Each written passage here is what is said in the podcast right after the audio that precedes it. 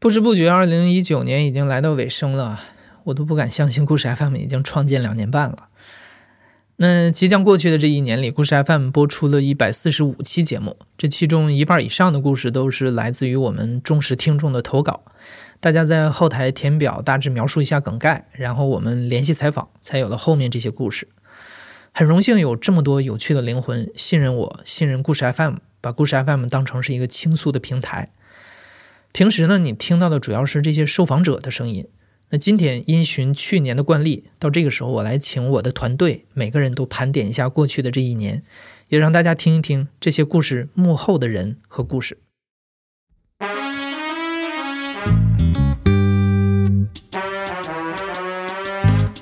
首先要介绍一下故事 FM 今年刚入职的两位新同事，我们的运营主管赵奕晨和节目制作人野补。我叫赵奕晨，是故事 FM 的运营。呃，我是今年的十月十四号新加入故事 FM 的，在这里呢，主要是负责微信公众号的发布以及我们各平台的分发。呃，包括故事 FM 那个微信号，大家联系的其实背后都是我。呃，我我其实有点吃惊，第一天来的时候，寇老师让我十二点到，我本来以为是说。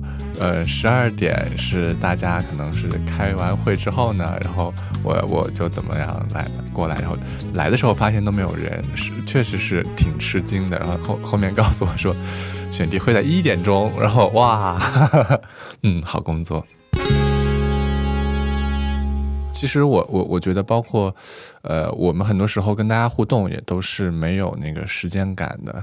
比如说，我们看到一个消息，也可能是早上回，也可能是晚上回，也许很晚的时候还会回复。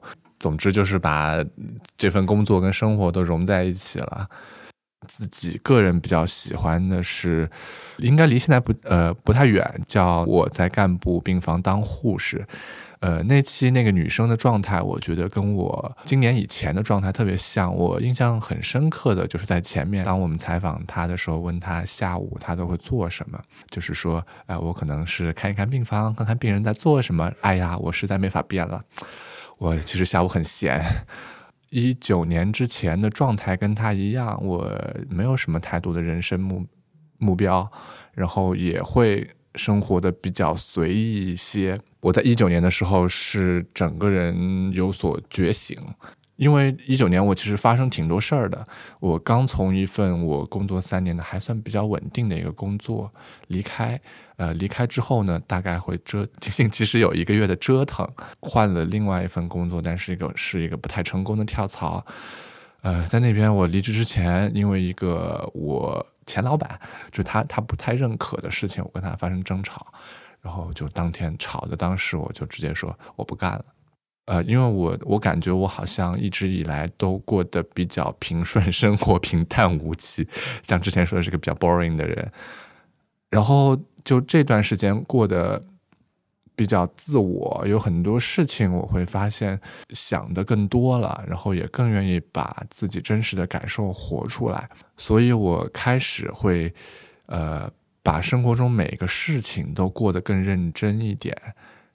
我希望就是随着自己年岁不断增大，就是这种更发现自己、更悦纳自己，会做的更多。然后也能从相对青涩的状态、相对内向的状态变得更活跃一些。呃，去团建的时候是令我挺惶恐的一件事情的，因为当时我记得大家要拍一个合照，呃，我记得早是早上十点钟拍照，我眼睛睁开的时候就九点多了，二十多分钟嘛，快来不及了，所以最后还是没合上照。呃，我那天其实一直挺惶恐的，我刚来。然后 居然就这种时刻错过了，我会想着可能，呃，寇老师会单独找我说一下，哎，你这个没来合照，特别不好。我一直期待可能会有这样的，不是期待啊，就是就是就是想的可能会有这样的事情，但但其实他最后没有发生啊。然后我就觉得，其实嗯，这个团队大家都还挺包容的，谢谢寇老师不杀之恩。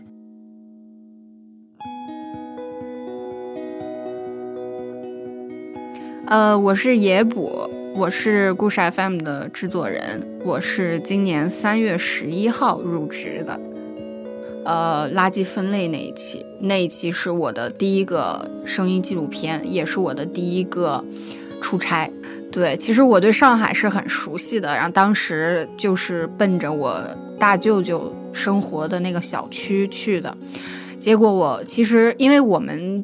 这种做自媒体的采访实际上是不受到保护的。我第一没有记者证，然后当时垃圾分类也是甚嚣尘上吧，有一些争议，所以当时做了一个很不明智的决定，第一下就去他们的居委会，想要有一个比较靠谱的一个说法吧，关于这个。小区垃圾分类的一个状况，结果这么一去的话，我采访的是 A 主任，结果在门口接待我的 B 主任就把这件事情投诉给了他们的上头 C 主任，然后等到我当天下午在这个小区里做了做完了调查以后，我要走出这个小区的时候，被 B 主任给抓到了一个现行。我走过去的时候，我都不知道他要拦下我，他已经拿着手机拍了我一个正脸。然后就把我拦下了，非常严肃的用很很很威胁性的口吻跟我说：“你不能在这里采访，你你必须你必须要去某某街道的呃某某宣传部去申请你这次的这个采访行动。”我说：“我其实我就算是这个小区一个居民的家属，我作为一个课题吧，我可以把它我讲的是我是来做一个好奇，来问一问这个问题，而且保证不会。”暴露你们小区的任何信息，或者是怎么样？对，这个是因为我之前没有做，我也没有受过记者的训练，所以当下他嗯非常严肃认真想要去删除我的录音的时候，我是非常紧张的。嗯，我当下其实我非常不擅长处理这个问题，然后也不知道该怎么办，同时又有一种那种电影看多了，感觉自己要陷入什么危险了，什么之类的，想的特别多。我就跟他说，我明天登门拜访啊，C 主任。就是他们的老大，我把这个问题跟您解释清楚，然后我就相当于金蝉脱壳了。然后一出那个小区，我就给寇老师打了个电话，然后寇老师也是安抚我说这事儿没什么的。对，然后后来的呈现就是你们所听到的那样。嗯，特别是做声音纪录片，其实每个记者的压力都会非常大，因为再也没有寇老师这个保护保护色了，就我们完全需要用自己的声音来去。阐释我们的观点，或者说阐释一个一般性的一个观点，所以其实压力是非常大的。那一期我觉得算是给我对吧，各种方面都给了我一个教育。我们十一月份的时候，啊，故事 FM 和大象公会一起去了第二次团建。然后这一次呢，因为啊，我们团队有很多人有事在身，所以只有我、泽宇、还有奕晨、还有寇老师，我们四个人一起去了，去了那个河北的阿那亚。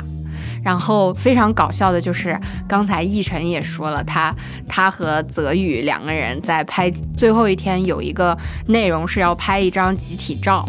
然后他们两个人因为前一天晚上喝大酒，喝的睡过了，整个整个的呃这个团建过程当中，我就是我们的一个群里和我们没去的同事汇报我们在干嘛了呀，今天又去喝茶了呀，今天又去干嘛干嘛了，然后我就在群里发了一句，我说泽宇和奕晨睡过了，然后然后刘豆老师就发说也不。你这句话我品出了三个意思，到底是哪个意思？然后我就我还很无知的说，嗯，我怎么觉得只有两个意思？然后刘豆老师就跟我解释的是哪三个意思。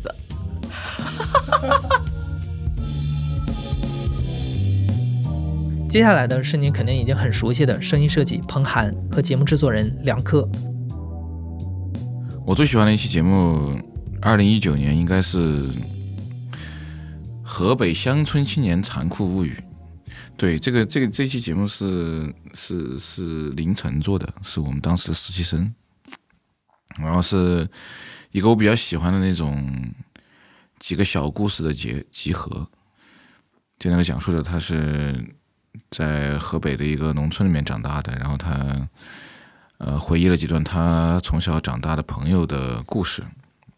都没有特别的复杂，像我们平时的一些故事那么打断的。然后它其实可能非常简单的一些和讲述者有关系的人，他的一些回忆的切面呃洪亮啊、老三啦、大圣啦这些人，呃，我特别喜欢这种非常简单直接的呈现，就是一个地方的一群人，他的一个可能非常，可能他们觉得不太奇怪的一个生活方式，但是你可以通过一些非常简单的他们对某些事情的反应，然后真正去到那个地方的感觉。然后呃，另外一个就是我因为这个故事的启发，因为当时那一段时间我们做了很多农村题材的故事，然后那个时候呃我就。呃，集合了当时我做的一些配乐，然后出了一张电子专辑，叫《年年有余》。然后里面的三首曲子呢，其实都非常的非常意识流，没有什么规整的结构。但是我很喜欢那三个作品，所所以综上嘛，我比较喜欢那期节目。呃，二零一九年，我自己对我来讲比较重要的一件事情，是我带我爷爷、外公、外婆还有我爸。四个不会讲英语的中老年人去了趟新西兰，然后一路上我就没咋玩，就是我从头担心到尾，就是各种事儿都担心，这个住宿啦，然后这个他们能不能玩开心啦，吃不吃得惯啦，开车安不安全啦，这种巴拉巴拉巴拉的。但其实挺好的，就是我觉得这种体验，就对于我现在这样状态人来讲挺奢侈的，就是上了大学以后，其实。没有那么大整块的时间跟家人出去玩过，啊，尤其是还是呃三个老人一起的情况，挺好的。呃，然后印象很深刻，我爷爷他是一个到了北京都不会讲普通话的人，因为他根本就不会，所以他走到哪里都讲四川话。然后他去了国外也讲四川话，然后他他在。新西兰见到的所有外国人，他都讲四川话，然后他可以当我不存在，跟他们讲四川话，这个是非常非常牛逼的一点。然后有些时候我都翻译不过来，然后他也不会管，就他他，哎，我觉得我爷爷那种状态真的是非常 rock and roll 的一个人。嗯。所以你爷爷是什么样的一个人？我爷爷是一个很很想得开的人，因为他是搞解剖学的，川大，然后他。我小时候，我爸我妈没空管我的时候，我放学了就去我爷爷办公室。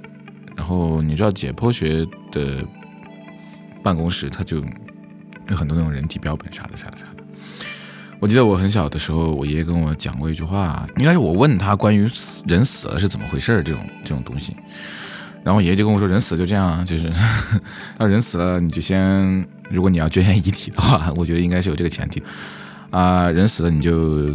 先在太平间待会儿，然后泡在福尔马林里面泡一段时间，然后完了之后拿出来给我们切，切完了做成标本拿出来，人死就是这样，就非常非常物理化的一个 一个解读，很硬核吧？这对这个这个我一直都觉得挺屌的。我在老虎跳四川话讲这些东西啊，能死吗？就跑到福尔马林里面嘛，要泡几天哦，然后当然要。出标本的时候再拿出来嘛，就是这样。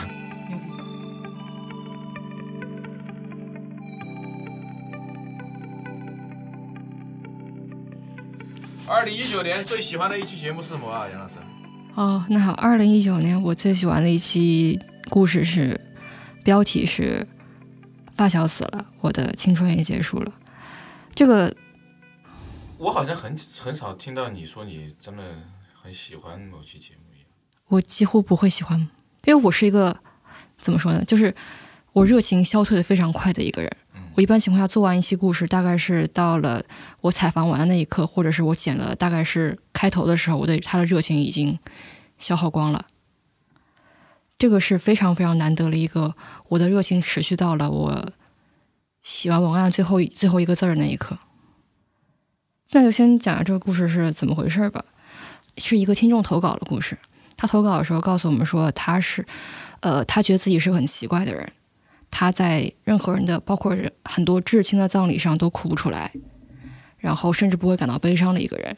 然后呢，因为我也有类似的症状，所以我就拉他过来聊了一下子。但是最后聊的过程中，整个故事已经偏离了我们最开始所预期的一个。一个预设的范围。虽然我们也聊了他姥爷去世的事情，他爷爷去世的事情，他我忘了还有很多亲人去世事情，反正一堆事情，包括详细描述葬礼的过程，他中间的情绪的变化，他对这件反思，聊了很多很多。但最后我们落点落到他最近一两年发生他的一个发小去世的故事。最后我们呈现出来的故事也仅仅是这一部分，因为这份这部分过于过于过于动人，所以我只摘了这一部分出来。而且可能我同事可能知道我是一个自称铁石心肠的一个人，这应该是我来故事 FM 工作两年两年多以来，呃，仅有两个我在采访过程中有哭出来的故事，还有一个是谁？还有一个没播《寻夫三日》。嗯，我对这种所谓的叙事类的东西、叙事类的作品，一个在我这儿其实很单一的一个一个我我评判他我是否喜欢的一个算是一个维度吧。我期望他一定是私人化的，然后一定是克制的，然后一定是极端优美的。我在把它粗浅全部给呃 Tim 的同事听之前，我给大家说，其实这就是一个听起来非常平平无奇的故事，就是一个我认识很多年的一个发小，然后得绝症去世了。但是他讲述的过程当中，我说过他一方面是极端的优美，他的表达的方式，然后他中间的情感的一个宣泄的方式，那个怎么说就能戳到我的一个东西的东西。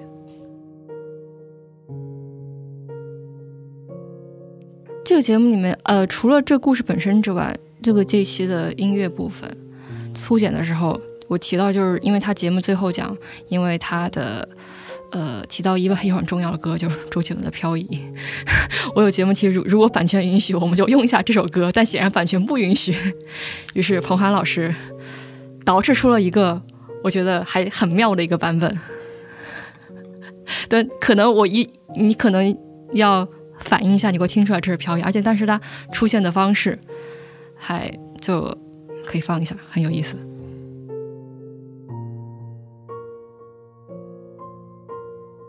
二零一九年我发生最重要的一些故事，OK，这个问题我其实去年就不太知道该怎么回答，今年也不太知道怎么回答。倒不是倒不是什么事都没发生，也是。不管是家里还是自己身上，其实都发生一些事情的，所以我其实挺想讲我，我来故事 M 两年，我我身上发生了一个很奇怪的变化，就是自己好像，呃，不像我可能二十四五岁的时候那样子，把把自己身上的的任何的事情都完全放大化了。我现在也可能是因为这跟个人工作有关，我见识太多，呃。一言以蔽之，在故事人员工作变使我变得麻木啊！对，让我就我我我我也不是身上什么事儿都没发生，但是我这些事情之后，我会泛不起涟漪。对，泛不起涟漪。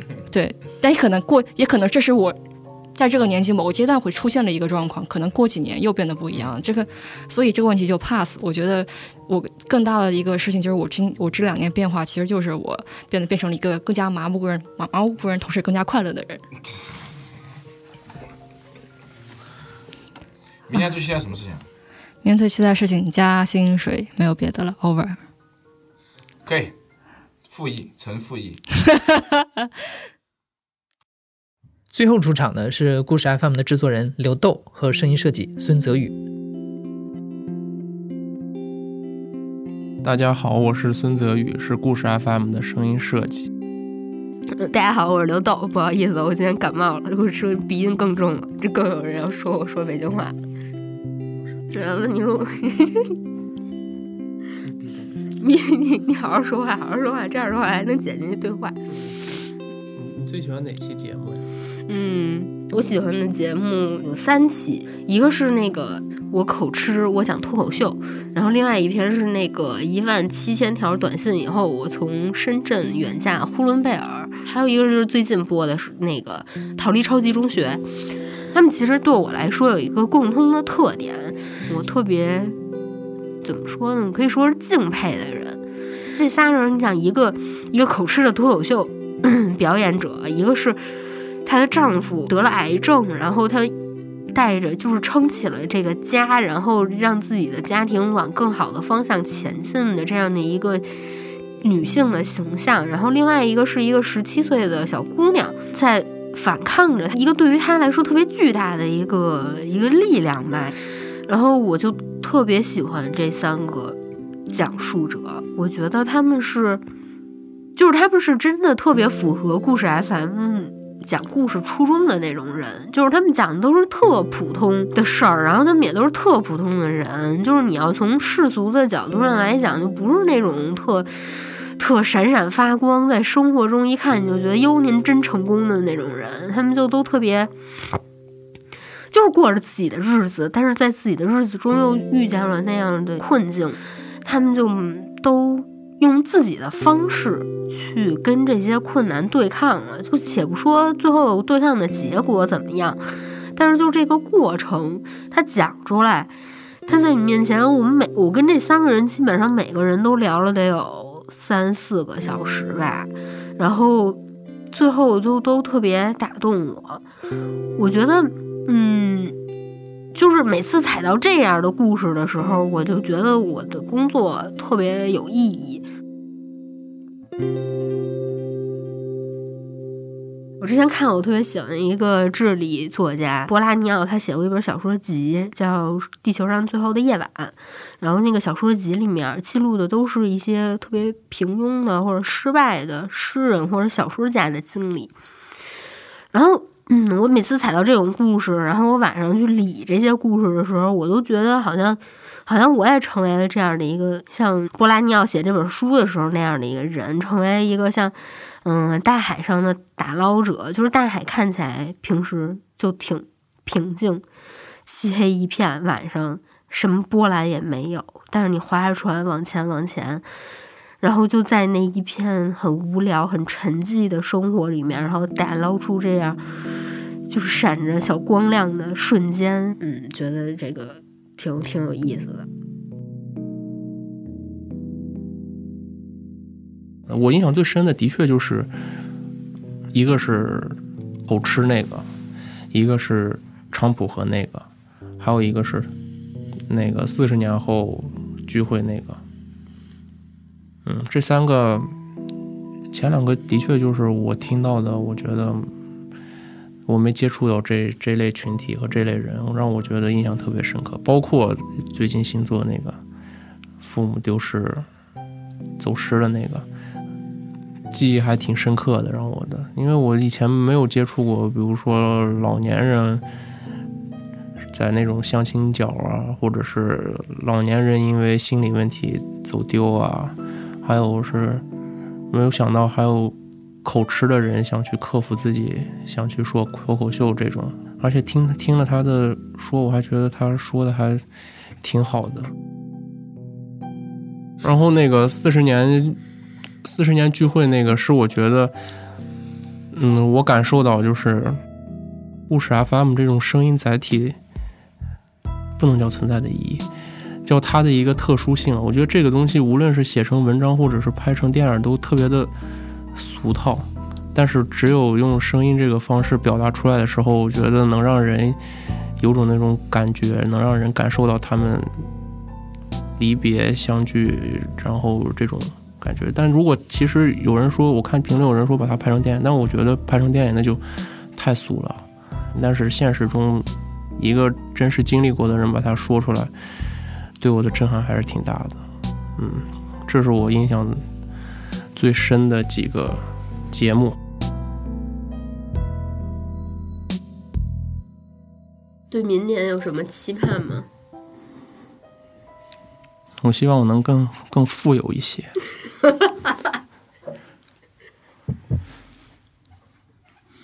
能让我去更多的音乐节。所以你去年去了几个呀？不是二零一九年。二零一九年其实音乐节就去了一个，看了几场演出吧。嗯。所以需要去更多，需要去比一个还要多的，但也但也不太现实，因为假的问题。嗯。你要请好天好多天假，要去那种地方。那请呗。嗯，你录下来。我我明年我还想去那个亚马逊雨林。救助小猴子呢，要需要好多好多时间呀！亚马逊营里怎么也得二十天吧？嗯，那种你要当志愿者的话，肯定你都得是在哪儿找志愿者呀？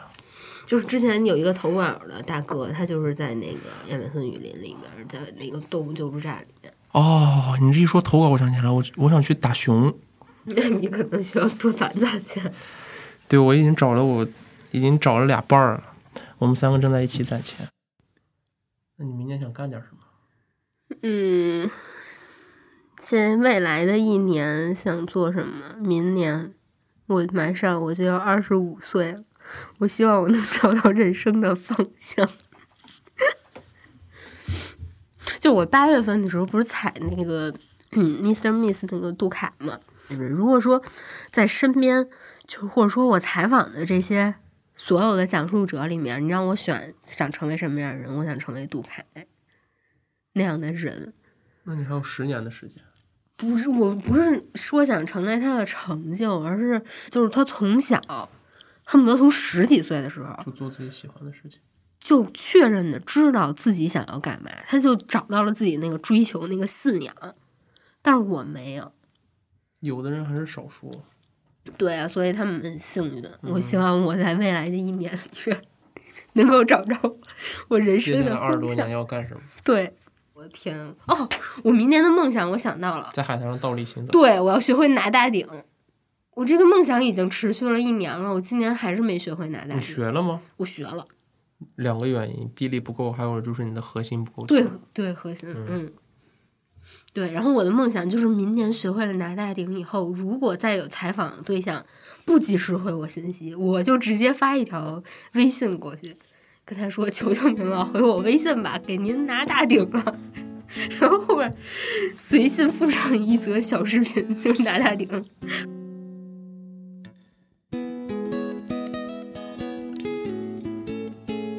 二零一九年我有很多喜欢的故事啊，嗯，你比如梁科最近做的《穷鬼乐园》，刘豆做的《我口吃但我说脱口秀》，野捕做的《生命中的那些微小善意我全记得》。我觉得这些故事都真正做到了让受访者把自己的内心独白袒露给大家看，这也是故事 FM 的价值所在。那今年我自己做的故事里，我最喜欢的可能是我在美国当陪审员。很多朋友可能知道，我有一个找故事的灵感来源，就是看电影。因为我看电影比较多嘛，每看一部电影，无论它是虚构的还是根据真实事件改编的，我都会想能不能在现实中找到原型或者是相似的故事。那有一部五十年代的老电影叫《十二怒汉》，是我在豆瓣上为数不多的我打了五星的片子。看完这部片子，真的，我当时明显感觉到心脏猛烈撞击胸膛的感觉。如果能在现实中找到这样的故事，那就太棒了。但我知道要找这样的故事背景，还得是说中文，那就只能在英美法系的华人里面找，这简直是大海捞针。结果神奇的是啊，一月份的时候，我们就在后台收到了一个化名为“球迷”的投稿，他投稿的正是他在美国做陪审员审理一个美国特工的案子。球迷给我们投稿的这个机缘也很有意思，他有一个朋友刚刚移民美国。而这个朋友呢，就是故事 FM 的听众。有一天，球迷开车带这个朋友经过联邦地区法院的时候，随口聊起来了。哎，我在这个法院当过陪审员。我们的那位听众立刻建议球迷说：“哎，有这么一档节目叫故事 FM，专门收集你这样的经历，你应该去讲一讲。”所以就有了后来的故事。我采访球迷的时候，他在美国嘛，只能远程采访。球迷还去借了一套专业的录音设备。因为隔了十二个小时的时差，所以我们约了好几次才连上线。但最后的故事我非常非常满意，一切努力都是值得的。再次感谢球迷。啊，顺便说一下，今天我们提到的这些故事，在微信公众号这期节目的推送里，你能找到完整的链接列表。嗯，二零一九年最重要的一件事儿，二零一九年发生了很多事儿。我现在首先能想到的，可能就是我们被一系列国际媒体关注和报道吧。嗯，其中《纽约时报》在五月份的时候用了半个版面来报道故事 FM，当时的中文标题就是“故事 FM 在中国讲普通人的真故事”。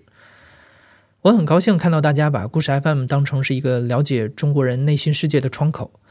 我始终相信，当你走进一个人的内心世界的时候，你会发现，无论对方来自哪个国家、什么文化背景、什么宗教信仰，大家其实内心最底层的喜怒哀乐是相通的。只有体会到这一层，我们才不会把彼此当成是异类，才会一起设计出一个和平的相处之道。嗯，二零一九年的期待，这个我觉得很简单吧，就是让团队的日子过得好一点，让大家可以心无旁骛的专心收集故事。如果你想帮故事 FM 减轻一点生存压力的话，无论是去公众号打赏也好，还是把节目推荐给周围的朋友也好，都是对我们莫大的支持。祝你新年快乐！二零二零年，故事 FM 继续和你同在。另外通知一下，本周三是元旦假日，所以我们会停更一期，周五也就是一月三号恢复更新。没有更新的这几天里，你不妨到评论区里和大家分享一下，二零一九年你最喜欢故事 FM 的那期节目。那咱们二零二零年再见。